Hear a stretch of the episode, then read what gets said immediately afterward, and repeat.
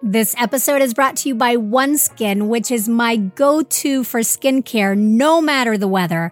Because unlike other products that you need to change up with the seasons, OneSkin products are powered by their scientifically proven peptide called OS1, which reduces the accumulation of damaged aging cells. Basically, instead of masking the issues, OneSkin addresses them at a cellular level, boosting your skin's natural barrier to lock in moisture and help protect against the elements. For a limited time, Birthful listeners will get an exclusive 15% off OneSkin products using the code BIRTHFUL when you check out at oneskin.co. And I 100% recommend OneSkin. Not only does it make my skin feel, act, and appear younger, but friends that I haven't seen for a while are taking notice and asking, What are you doing to your skin? It is that good. And I also love their expanding line. On a day to day basis, I use OneSkin Prep to wash my face. Then I apply their OS1 Eye topical supplement around my eyes and their OS1 Face on my face and neck. Or if I know I'm going to be out in the sun for a while, then I use their OS1 Shield, which has an SPF that prevents UV induced aging and repairs cellular aging all at once. Easy peasy.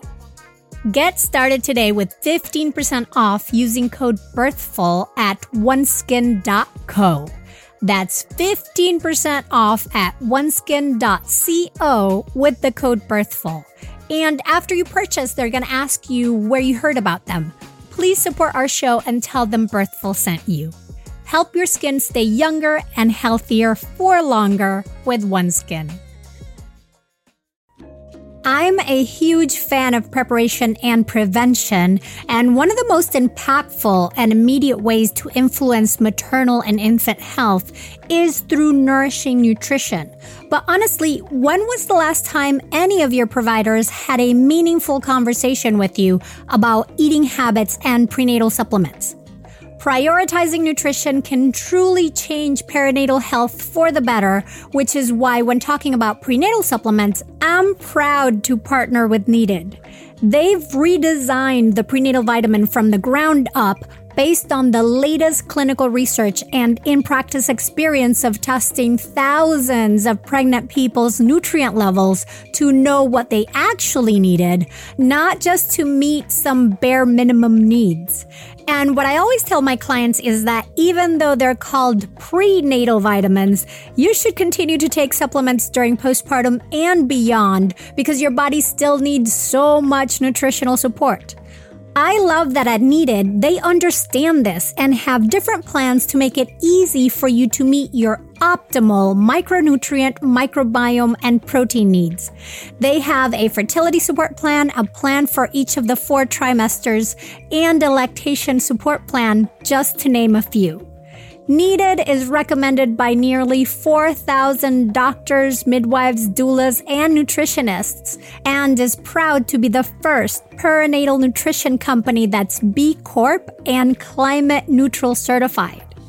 Head over to thisisneeded.com and use code BIRTHFUL for 20% off your first month of needed products.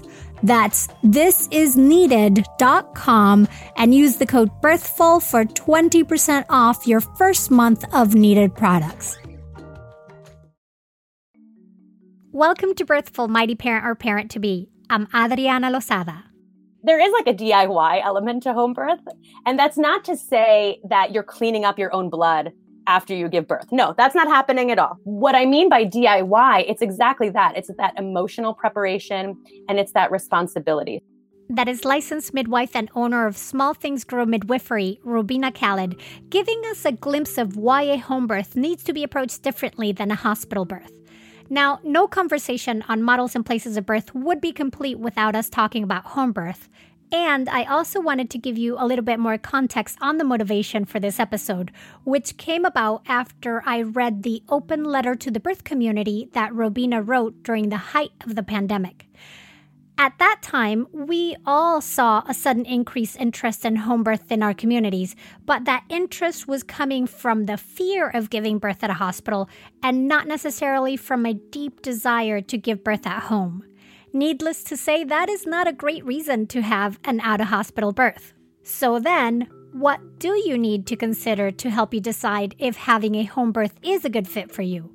That's precisely what we'll be talking about today. You're listening to Birthful, here to inform your intuition.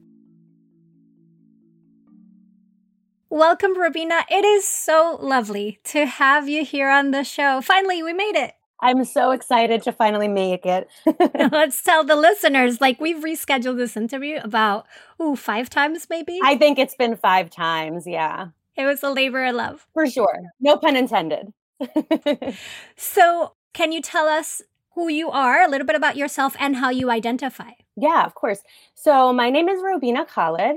My pronouns are she and her. I am a community home birth midwife uh, in New York City, which is unceded Lenape land. And I have been a home birth midwife um, for the last three and a half to four years. Um, before that, I was a hospital midwife, and I've been attending births for the last seven years in one or the other setting. Fantastic. And what are some of those things that people need to consider when trying to decide if a home birth is is right for them? You know, home birth is not like a hospital birth in your home. It's a, it's its own thing. And so in order to want a home birth, you have to want a home birth. You can't just be afraid of something else, right? I think in most of the situations in life where we're making choices, pure fear as the primal motivator or the primary motivator is not going to give you the best decision, right? You need to be able to consider things beyond that fear. And so I always say to people, you can't only want a home birth because you're afraid of the hospital. You have to want a home birth because you want a home birth. And before we get too deep into it, I do want to say just at the outset that if that sounds discouraging, I do want to say that for the vast majority of birthing people in the United States right now, and I would imagine most of our li- listeners are in the United States, from a physical level, right? On a physical level, most people are excellent candidates for home birth because most birthing people are low risk. And so, you know, if it was just a matter of like if someone's sitting there being like, Am I a good candidate for home birth? Like, is it safe for me to give birth at home? The answer is probably yes, but there's some nuance to whether you want to. Like, if you're asking the question of, Should I?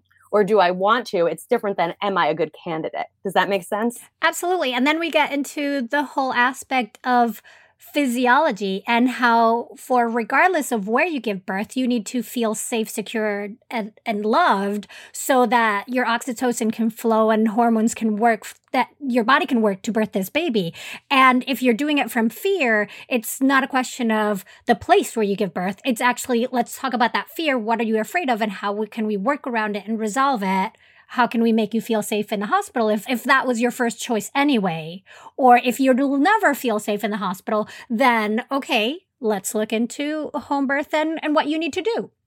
Yeah, I mean, I think it's exactly what you're saying is the reason why so many people who are laboring at home, right? This is like the classic example of how fear and those hormones of like cortisol um, can shut down the hormones of labor, like oxytocin, right? Is the classic example of that is when people are laboring fine at home and they get into the hospital and they stall out, right? Like every birth worker has seen that. Many people have experienced that. And then from there, interventions start happening, right? Because the labor has essentially stopped. And that's it's because of fear, right? People are moving from a space where they feel safe to a space where they don't. The opposite is also true, right? If you have always felt safest in a hospital and then you're deciding, oh, I should give birth at home well, the same thing could happen. If you're not feeling safe, you might not go into labor or your labor might be complicated in some way.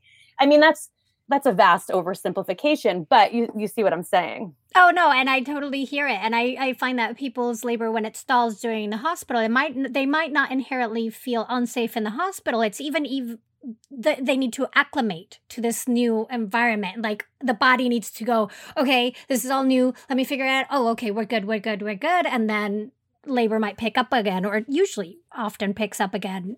If there's uh, interventions, that's a whole different right. process. It but... depends on how long it takes to kick in again, right? Like it probably would kick in again no matter what, but how long is your provider going to allow it to naturally kick in again before they want to, you know, augment it? Yeah. So you mentioned people needing to be low risk. What are other things that, so what, two part question. What constitutes being low risk and what other things, aside from being low risk, are things that are re- needed, I guess, required? That's like a hard word to use. It sounds very definitive, but to do a home birth. Yeah. So that is a two part question. I guess I'll, I'll answer the, the I guess, slightly less complicated question first, which is the low risk, like what constitutes somebody being low risk. So that even that question has some nuance to it, right? Because we know that in the medical industrial complex, people are being told if they're 35 or over, their advanced maternal age, and that increases their risk. And that's like this blanket term that doesn't actually confer really any risk that affects your choice of birthplace, right? And different home birth midwives and different home birth families will have certain gray areas of what's too high risk, right? So some home birth midwives might not do vaginal birth after cesarean. They might decide that's too high risk, or they might not do breeches, or they might not do twins. And some home birth midwives might feel confident that that's low enough risk to be at home. So there, there are a few things that are not absolute risk factors. You would have to, you know, see how you feel about that, and also how your uh, midwife feels about that. But I think most midwives would agree that there are a few things that are absolute contraindications. And one of them would be placenta previa, right? Which is where the placenta is co- essentially covering the cervix. And that could be an emergency if you go into labor with your placenta there. Um, you know, very preterm birth would be a like a contraindication to home birth. You want to have a full term baby at home because you don't have a peds team. Just to clarify, that would be counting from 37 weeks at least. So again, there's like a little gray area there because preterm, you know, up until very recently was defined as pre 36 weeks. So that 36 to 37 weeks kind of depends on the midwife and the family's comfort. But yes, the official definition is 37 weeks. But that's something you might, again, that's a risk factor later, right? You wouldn't know that necessarily when you're signing on with a home birth midwife. Same with placenta previa. You know, that would be something that would risk you out during the, the pregnancy. I also want to say that placenta previa is going to risk you out even in a hospital birth as well. Like if your placenta doesn't move away from your cervix, you can't have a vaginal birth. Right. Because the placenta's in the way. So that would be a cesarean anyway. Yes, no matter where. Um, and it's also worthwhile to point out because this is one of those things like a lot of people will pick up a low lying placenta on their 20 week ultrasound and be like, oh my God, I'm going to have placenta previa and not be able to have a vaginal birth. It's pretty rare for a placenta to stay low in the absence of a prior cesarean birth, right? So if you're somebody who's considering home birth and you're like, well, I have to see if my placenta is okay, almost certainly it is. So these are very these are very rare risk outs. Yeah, I've seen cases where more often than not, there is that, and then the placenta moves out of the way by the time you are ready to deliver. Yeah. Right, because it implants where it implants when your uterus is small, and then as your uterus grows up, it migrates up the uterus with the fundus. So, um, so other risk factors that you might know about before you get pregnant are things like an active seizure disorder, right, or hypertension, or you know i think most home birth midwives probably would not take on somebody with uncontrolled diabetes um, whether it develops during the pregnancy or prior to the pregnancy. If you get gestational diabetes during a pregnancy and can control it most home birth midwives do not consider that a risk out right? Because your blood sugars are under control. But if you have pre-existing diabetes a lot of people will consider that a risk out. Um, what else would there be? Like a heart disease or like a cardiac anomaly or some kind of anomaly seen on the anatomy scan of the baby right? So if, if we ha- we know that there is a chance that the baby you know might not breathe well or might need some kind of intervention shortly after birth and that baby probably should be born in a, in a hospital. Again all of these are very rare right? Because most birthing people are young and healthy And in the same way, things that might develop during pregnancy that then, if you started out with a home birth midwife, would risk you out to transfer to hospital care. You mentioned hypertension as a risk factor. So then, if you develop preeclampsia. Right. So there are some things that, you know, aren't necessarily things you would consider while you're trying to choose a home birth, but that could develop during a pregnancy that would risk you out of a home birth. And, and one of those would be something like preeclampsia or potentially cholestasis, which is a liver disorder. And so, you know, but I will say those things developing during potentially developing during the pregnancy is not a reason to not get started with the home birth, if that makes sense, right? So, because you will have the benefit of the prenatal care of your home birth midwife leading up to that and you will have the attention placed so that if those things developed they're not ignored which is often what happens in the medical industrial complex um, particularly to black birth people black birth givers um, birthing people. I conflated those together. Um, so you know like, I what I'm trying to say is that if you're considering home birth and you're like, well, but I might develop preeclampsia even though you have no risk factors, that's not really a reason to not consider it because what will end up happening, you'll have the same kind of outcome, eh, which is that you'll be screened for preeclampsia the whole pregnancy. If you develop it, you'll be transferred to a hospital and a hospital will manage your induction, you know, but you will have all the benefits of home birth care leading up to that point. Yes. Absolutely. Okay. So that ties into another question that I had, which is when is the ideal time for them to contact you? Yeah. So I always tell people the earlier the better. Sometimes people have an idea like, oh, I should initiate care with an OB and then transfer to a midwife, you know, just so the OB can like verify that I'm pregnant or draw my initial labs. Well, midwives do that too. We do all the standard care that an OB does. So, from my perspective, there's nothing but benefit to looking into this as early as possible, primarily, partially because the first trimester is such a vulnerable time. It's such a liminal state, right? You might feel sick, you might not feel sick, you might be exhausted, you might not be exhausted.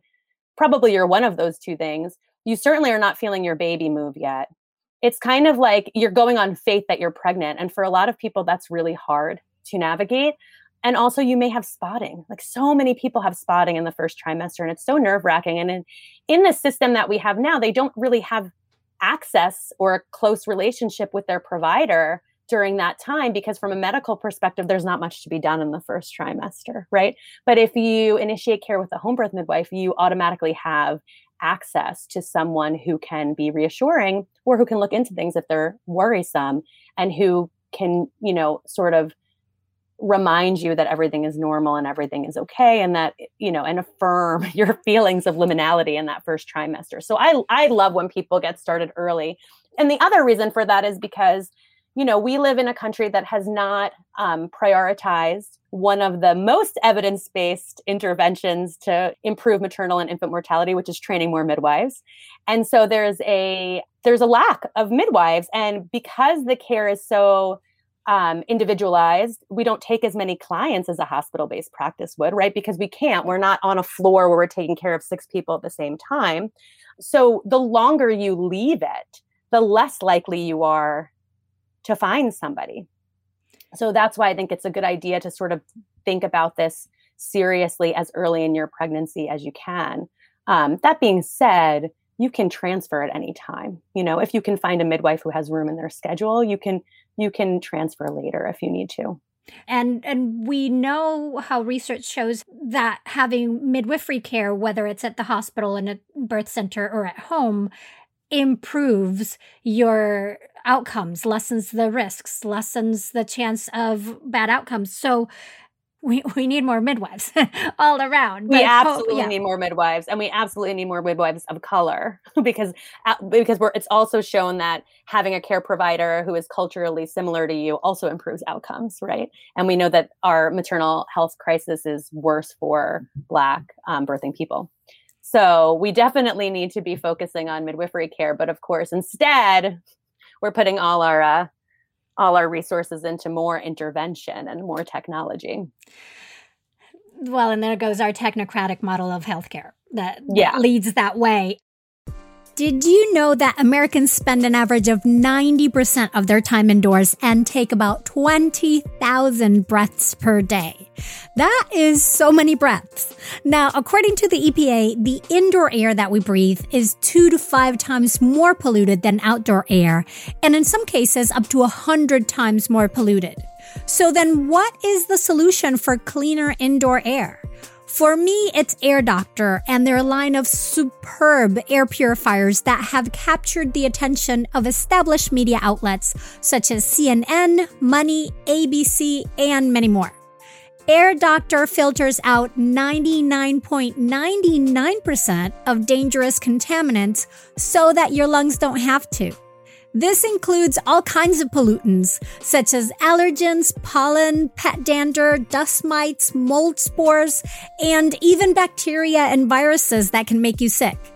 Plus, Air Doctor comes with a 30 day breathe easy money back guarantee. So if you don't love it, just send it back for a refund minus shipping head to airdoctorpro.com and use promo code BIRTHFUL to receive up to $300 off air purifiers.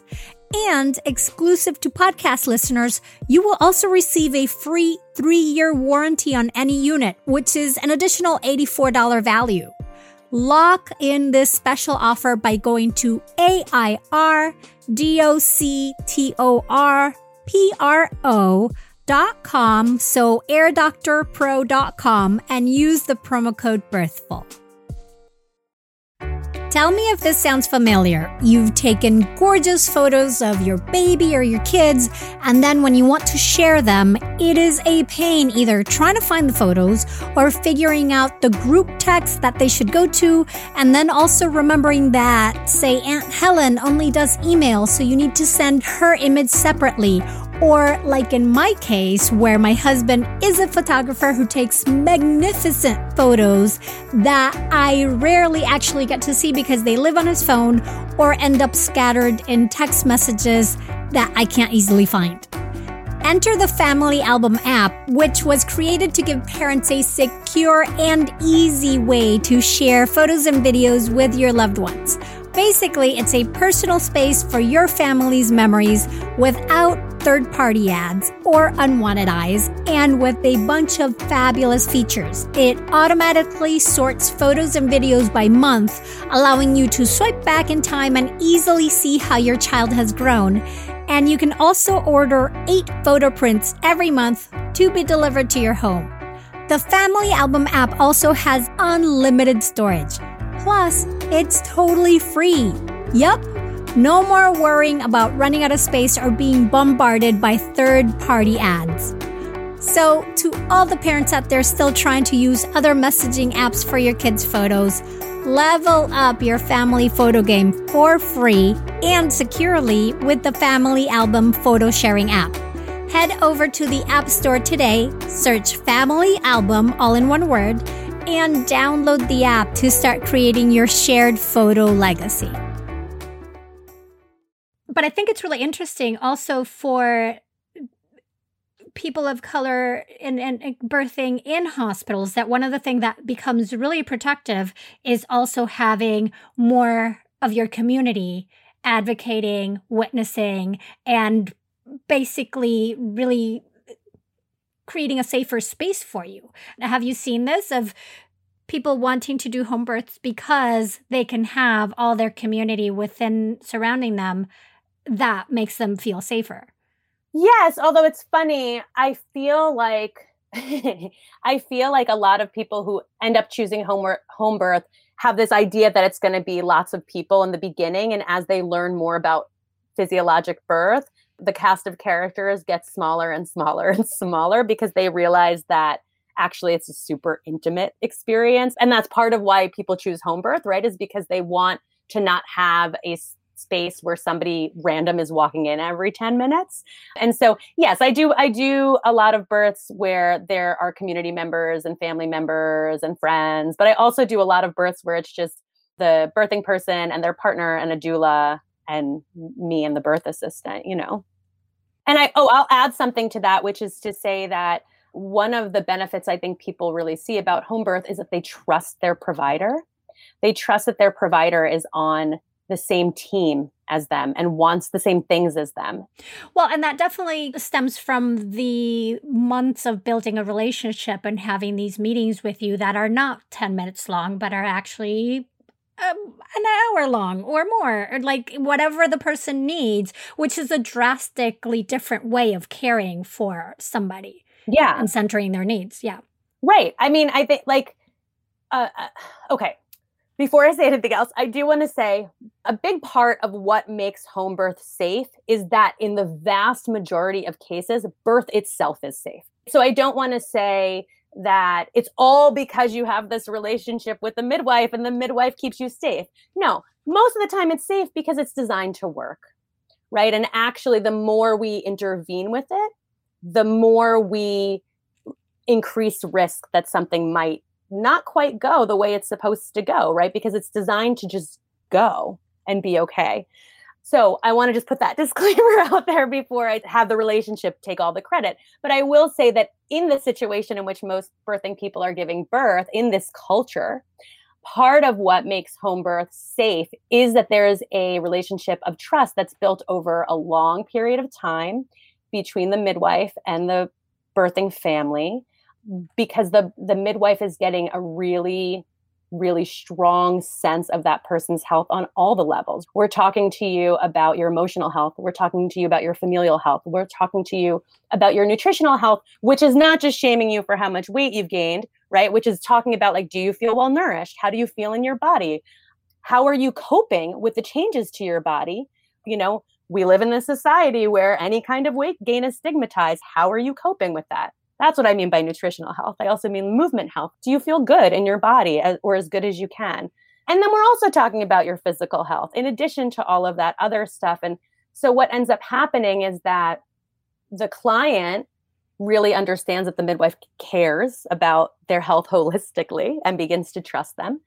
And the midwife starts to learn a lot about the client so that if anything is off, everybody feels comfortable communicating it and also has the ability to notice it. Well, and that emotional component allows for those conversations where if somebody comes up to you and you haven't had that relationship and they go like, "But how are you feeling right now?" Your answer is going to be different than if it's coming from somebody who you've had deep conversations with already and you're going to be more open, more vulnerable and frankly disclose a, a more honest right. situation. Well, there's a there's a really clear how would I say this? Most of us have a relationship with healthcare where most of us have had an experience of, to use a kind of like loaded word, but I'm going to use it anyway, have been kind of gaslit, right? Where we'll say, like, oh, we're feeling, and I'm not even talking about obstetric care, I'm just talking about in the medical system entirely. I'm feeling X, Y, and Z, particularly if you identify as a woman.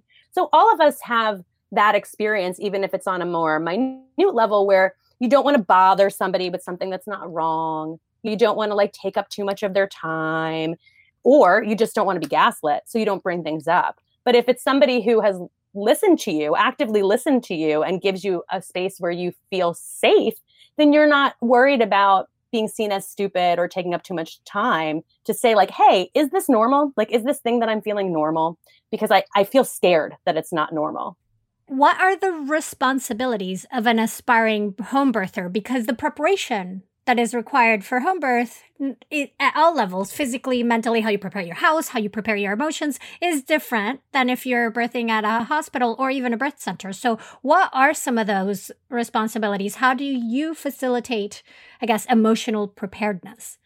Right. We talked about like what makes a low risk person and then never got to the more nuanced part of it. Okay. So, you're thinking about whether you want to have a home birth, in thinking that, you really have to question whether you are open to being that agential, autonomous person, that you want to be an active participant in your care instead of like a passive recipient of care. So, part of what that means it is there is like a, a, almost like a DIY element to home birth, and that's not to say that you're cleaning up your own blood after you give birth. No, that's not happening at all. Like the midwife and the birth assistant are taking care. People often ask me like, "Is it messy?" You don't have to worry about that. It is not. It is not messy. And we take care of any mess that happens. But what I mean by DIY, it's exactly that. It's that emotional preparation and it's that responsibility. So I'll give a couple of examples in the medical industrial complex, typically what's happening is there are certain standard tests that are done, and half the time people are drawing your blood and you have no idea what it's for.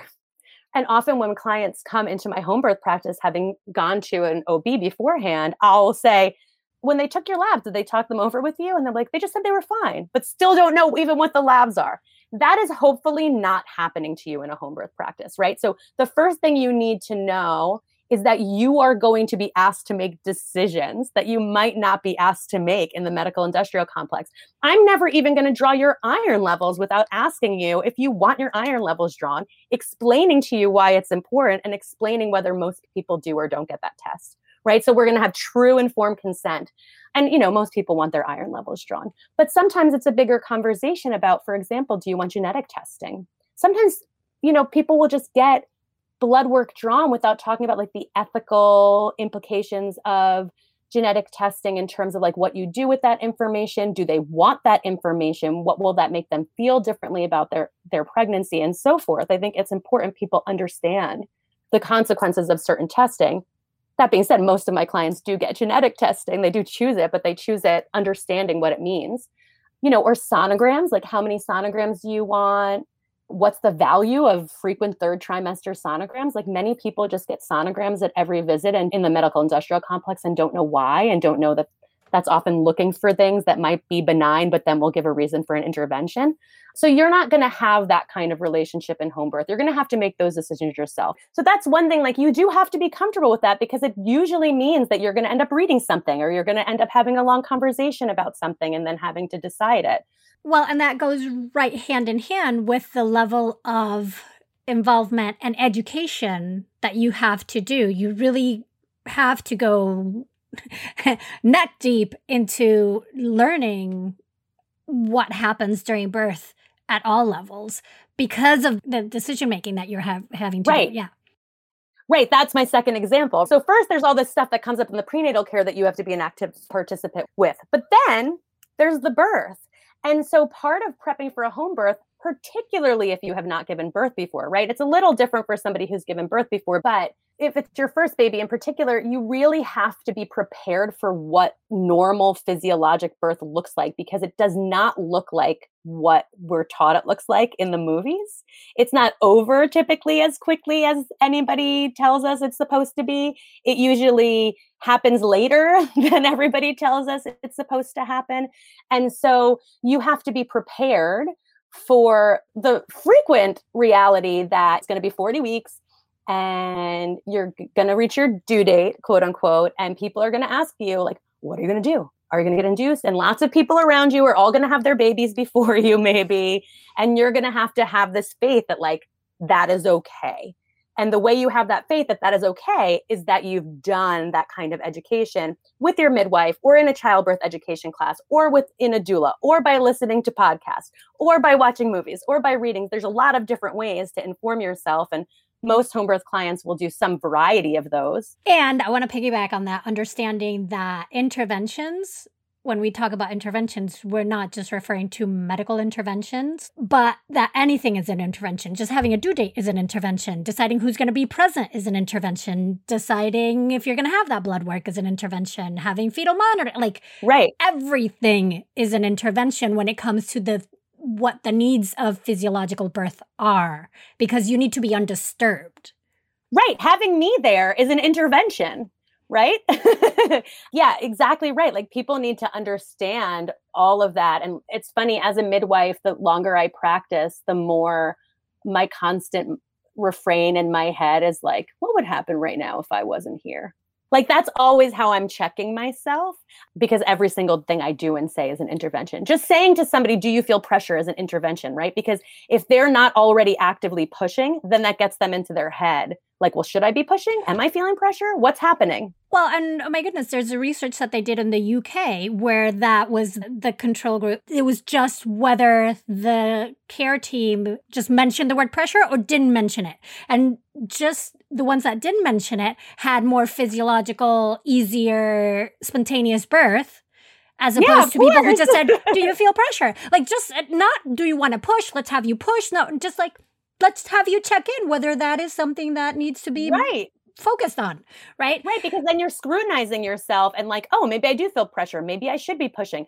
In my observation, if you should be pushing, you're pushing. If you're forcing yourself to push, you shouldn't be pushing yet. in the absence of some kind of emergency, right? Like I'm not going to there are no absolutes in birth, so I don't want to say there's never a reason to push before somebody's physiologically ready. But in the vast majority of cases, if you're cerebrally telling yourself to push, it's too early to push. Right. If you have to ask the question, if you have to think Yeah. about it, then you're thinking about it. It's not time.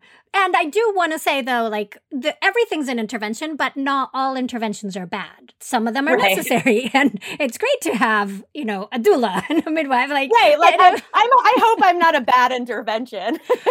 and I think it's a great uh, moment to sort of suss out a little bit of what types of home births there are.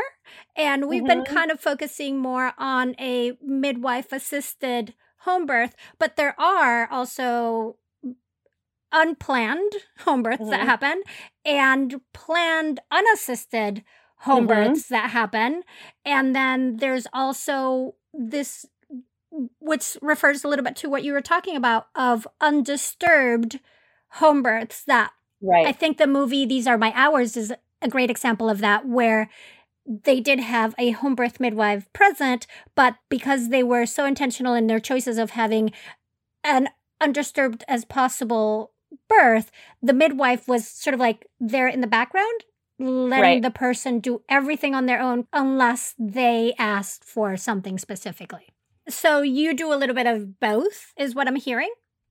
Well, I like to think of myself as a somewhat intuitive midwife in that I, I can adapt to whatever a situation throws at me because my client demographic is not at all homogenous. I have a lot of different people who are choosing home birth for different reasons and have different expectations of what home birth look like and have different cultural understandings of birth. And so I really try to meet people where they are. You know, I would say most of my births, I'm aiming for that undisturbed birth vibe. I don't know. I'm really trying to not disturb and not hurry and to just like just be there to hold space. But, you know, birth is like life. It can be unpredictable. And also it's wrapped up in lots of different things in people's minds and emotional states. And so, you know, sometimes I have to be more or less of a presence depending on what people need. Obviously, if there's some kind of emergent situation, then I really have like if someone's having a hemorrhage i'm not you know standing there being like well i shouldn't disturb this right like that that that is something that i will actively intervene in for the benefit of everyone involved And which is why they're Um, having you there. exactly exactly another part of the things that people need to prepare for like one of the responsibilities of of the home birther is to actually unlearn and really dig deep into all the cultural Yes. beliefs they have learned through their life of like no but you have to have a vaginal exam or you have to be told how to push there's that preparation that also needs to happen depending on what type of birth they want to have Yeah, you know, it's really it's it is really interesting and it comes up even when you don't expect it sometimes. So I had a client who had her first baby in the hospital and was very disappointed by the experience. And we did a lot of unpacking of it and a lot of talking about it all through her second pregnancy and just like all the different interventions that she wished she hadn't had. And she was so educated. Like her experience led her to just research like crazy before she came to her second birth. And in her birth, which was, you know, totally straightforward, she, I suspect she was transitioning when this happened, but I really, really remember it. We're like sitting in this quite dark living room. I'm sitting across from her, doing nothing. Um, everything's quiet. She's laboring on hands and knees on the floor, and she just looked up at me and she was like, "Should you check me?" and I just looked at her and I was like, "What do you think?" and she was like, no, no, right? No. but it was, it, you know, like those ingrained, even though she had done all this work and knew everything cerebrally, that cultural baggage and all those scripts we have in our head, they seep through. It- It's, you're right in that trying to do as much work ahead of time really helps you weather when it starts to seep through. There's so much value, I think, in people going through whatever hard things they're going through in labor, emotionally or physically, and getting through it. Right. So you want to set yourself up to be able to get through it by empowering yourself with as much information as you have going into it. And I think p- one of those big things that we need to unpack is like pain in labor and what that means and how pain can have value and how it's not just pure suffering. Like that's something I talk with my clients a lot about in um, in their prenatal care because it is a big part of choosing a home birth, right? You're not choosing a home birth thinking, well, I can just go to the hospital and get an epidural if it if it hurts too much. Like nobody's going into a home birth like that. And so we have to wrap our brain around the fact that we're going to do something really painful without any pain medications. And I think sometimes even in the quote unquote natural birth or birth advocacy spaces, we still have some focus on like how to minimize the pain, how to hypnotize yourself so you don't feel it as much. And we we sort of aggrandize this idea of like the calm laborer and the peaceful laborer and the person who breathes their baby out. And so i feel like i have to do a lot of talking and encouraging of people to just you know what i think a lot of the prenatal care is in a home birth setting is facilitating acceptance of people's selves you know that we can just get through whatever we need to get through with how we have to get through it and that's okay. That's very countercultural that idea that we like have what it takes and whatever we do is fine is like something we have to i have to convince my clients of because they've been told their whole lives that like they need all this other stuff well, and I totally appreciate the value of the pain. And we know there's a value hormonally, like that triggers other things that are your natural opiates. And I have a whole podcast on the purpose of pain with Rhea Dempsey, which is so good. But I tell my clients the same thing is I expect you to get to a point where you say, I can't do this. Marathon runners do that all the time. They hit a wall right. and we keep moving. It's okay to get there. And, right? The both and. Yeah. And so part of preparing for a home birth is realizing you're going to reach this point where you are like, this is crazy. This is horrible. Like, why am I doing this? And then you're going to get past it and you're going to have done this insanely amazing thing and t- tapped into this power that you did not know you have. And then you know you have it for the rest of your life. And it's not about having to achieve this goal and be better than others. No, I know when I have my clients and they say, "Yeah, it was really intense." Like they were they were screaming, they were cursing, they were saying, "Oh, this really hurts." They were talking about pain, and then afterwards, in retrospect, they go, "Yeah, it was painful, but it wasn't that painful. It was more intense." It was more just a lot of yeah, yeah. It was more intense. Work. Right. And you know, going back to the why do people choose home birth question, right? If you're interested in a physiologic birth and you're interested in doing birth without pain management, first of all, home birth is one of the only places where you might actually have a really good shot of that. But that aside, it makes it easier to, which is not to say that it's easy, it just makes it easier to do that in a place where people are not pathologizing it, right? So people have faith with you that you can do this, that people aren't treating it like it's suffering, like people who you know care about you, that you've met before, and that people you care about because there's a relationship there. Like all of that does make the pain of it, the work of it, easier to handle. You know, we talked a lot about like how people choose home birth because they want that autonomy, they want that individualized care, they want a physiologic birth, they want an unmedicated birth. But we should also talk about the benefits of home birth beyond just like the laboring person's, I don't know how to say it, sense of autonomy, which is the most important thing probably. But in terms of like when we talk about, you know, the only the best outcome for the birth is a healthy baby, which when people say that in the hospital, they really mean an alive baby. You know, like it's really like they're saying, well, aren't you glad you came out of this with you and your baby alive? Because alive is not thriving, right? Alive is not necessarily the same thing yeah, as the definition yeah. of and I think people when they think about me as a as a home birth midwife, I, I feel like there's sort of a stereotype. Like maybe I'm a home birth midwife because I have some philosophical attachment or aesthetic attachment to natural birth and like i have like some judgment that that's better you know, and people should feel some kind of way about their birth. When really the truth of the matter is, I'm a home birth midwife after practicing in the hospital because I believe I can give better care.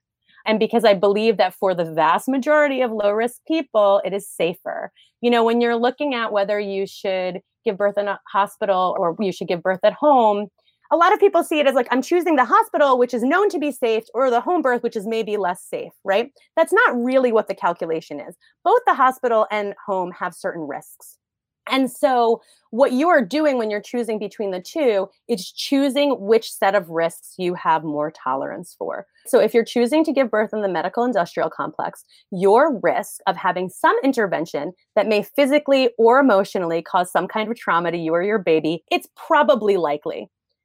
When you're looking at a home birth, you're choosing a very small risk that some kind of emergency might pop up for which it would be better if there was a whole team there but that's not that likely to happen. You're sort of weighing that, and that's an individual process. But I will say that we know that home birth comes with a lot of benefits, like better respiratory transition for the baby, um, less suturing for the client, obviously, more much higher rates of vaginal birth, increased rates of breastfeeding, which is huge from a long time health perspective, typically less postpartum depression and emotional trauma.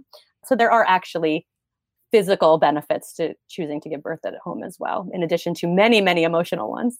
Yeah. You have seen an uptick, and, and, and, your colleagues as well have seen an up, uptick in terms of requests for home birth. I want to put it into perspective. Like right now in the US, less than a 2% of all births happen at home. Right. I don't know if there's going to be a lasting increase in home birth. I think if there is, it's not going to be huge. Like we're not going to go from 2% to 16% or something. You know, it might go up a percent or two, if that. It takes a really long time for these kinds of cultural beliefs to shift. But what I notice is that I am seeing more diverse populations look into it. People who didn't think they had access to home birth suddenly were like, do I have access to home birth? And so you didn't have to have the same amount of cultural capital to know that it's an option. So it's been nice for me to know that there is increasing access or or ideas about access for home birth. And we all benefit from more choices. Yeah, absolutely. Robina, thank you so very much for this fabulous conversation. You're so welcome. Thanks for having me. That was home birth midwife Robina Khalid, owner of Small Things Grow Midwifery, a thriving home birth practice in New York City. Robina loves the art and the science of midwifery and the way it's constantly challenging her to grow. You can find her on Instagram at Small Things Grow Home Birth. And you can connect with us at Birthful Podcast. In fact, if you are not driving, we would love it if you would take a screenshot right now of this episode and post it to Instagram, sharing your biggest takeaway from the episode. Make sure to tag at Birthful Podcast so we can see it and share it. You can find the in depth show notes and transcript of this episode at birthful.com, where you can also learn more about my birth and postpartum preparation classes and get your free postpartum preparation plan. Birthful is created and produced by me, Adriana Lozada, with production assistance from Asia Plati. This episode was produced in part by LWC Studios, Paulina Velasco, Jen Chen, and Kojin Tashiro. Thank you so much for listening to and sharing Birthful. Be sure to follow us on Goodpods, Apple Podcasts, Spotify, Amazon Music, and everywhere you listen, and come back for more ways to inform your intuition.